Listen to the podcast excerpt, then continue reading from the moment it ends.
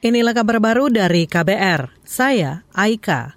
Dewan Pengawas Komisi Pemberantasan Korupsi Dewas KPK dinilai tidak serius mengusut dugaan pelanggaran etik Firly Bahuri. Dewas sebelumnya menyimpulkan dugaan kebocoran dokumen penyelidikan korupsi di Kementerian ESDM tidak cukup bukti.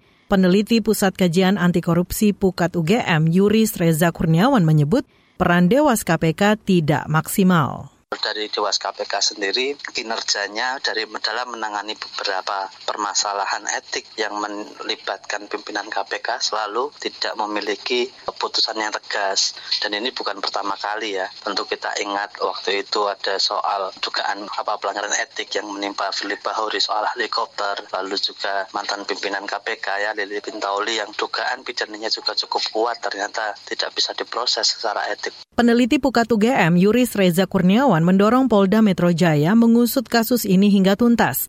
Yuris Reza meminta polisi bekerja profesional termasuk jika pelakunya merupakan pimpinan KPK.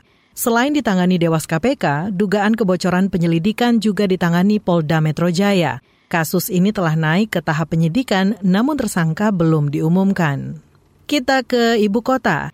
Jakarta diklaim akan menjadi barometer politik nasional menjelang pemilu 2024. Ini disampaikan penjabat Gubernur Jakarta, Heru Budi Hartono, saat memberi sambutan pada rapat paripurna peringatan Hari Ulang Tahun ke-496 DKI Jakarta hari ini menjadi barometer serta pemantik kemajuan bagi daerah lain di Indonesia. Pertumbuhan Jakarta menjadi kota global dimaknai dengan sinergi bersama elemen masyarakat untuk mendukung Jakarta sebagai tuan rumah perhelatan event internasional yaitu KTT ASEAN ke-43, baik di tingkat kepala negara maupun tingkat gubernur ibu kota negara sebagai bagian dari rangkaian keketuaan ASEAN Indonesia 2023.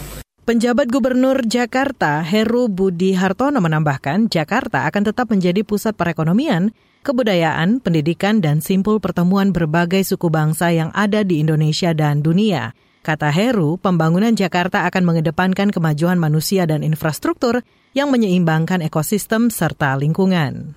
Kita beralih ke informasi mancanegara.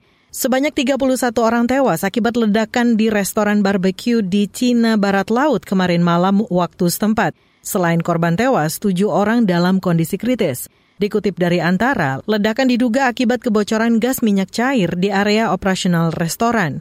Api berhasil dipadamkan setelah tujuh jam. Ledakan terjadi di sebuah jalan padat di distrik Xingping di kota Yinchuan. Kota ini berjarak lebih dari 1000 km dari ibu kota Beijing. Otoritas setempat menyatakan insiden terjadi menjelang liburan Festival Perahu Naga, sehingga banyak warga menghabiskan waktu di rumah. Demikian kabar baru dari KBR. Saya Aika.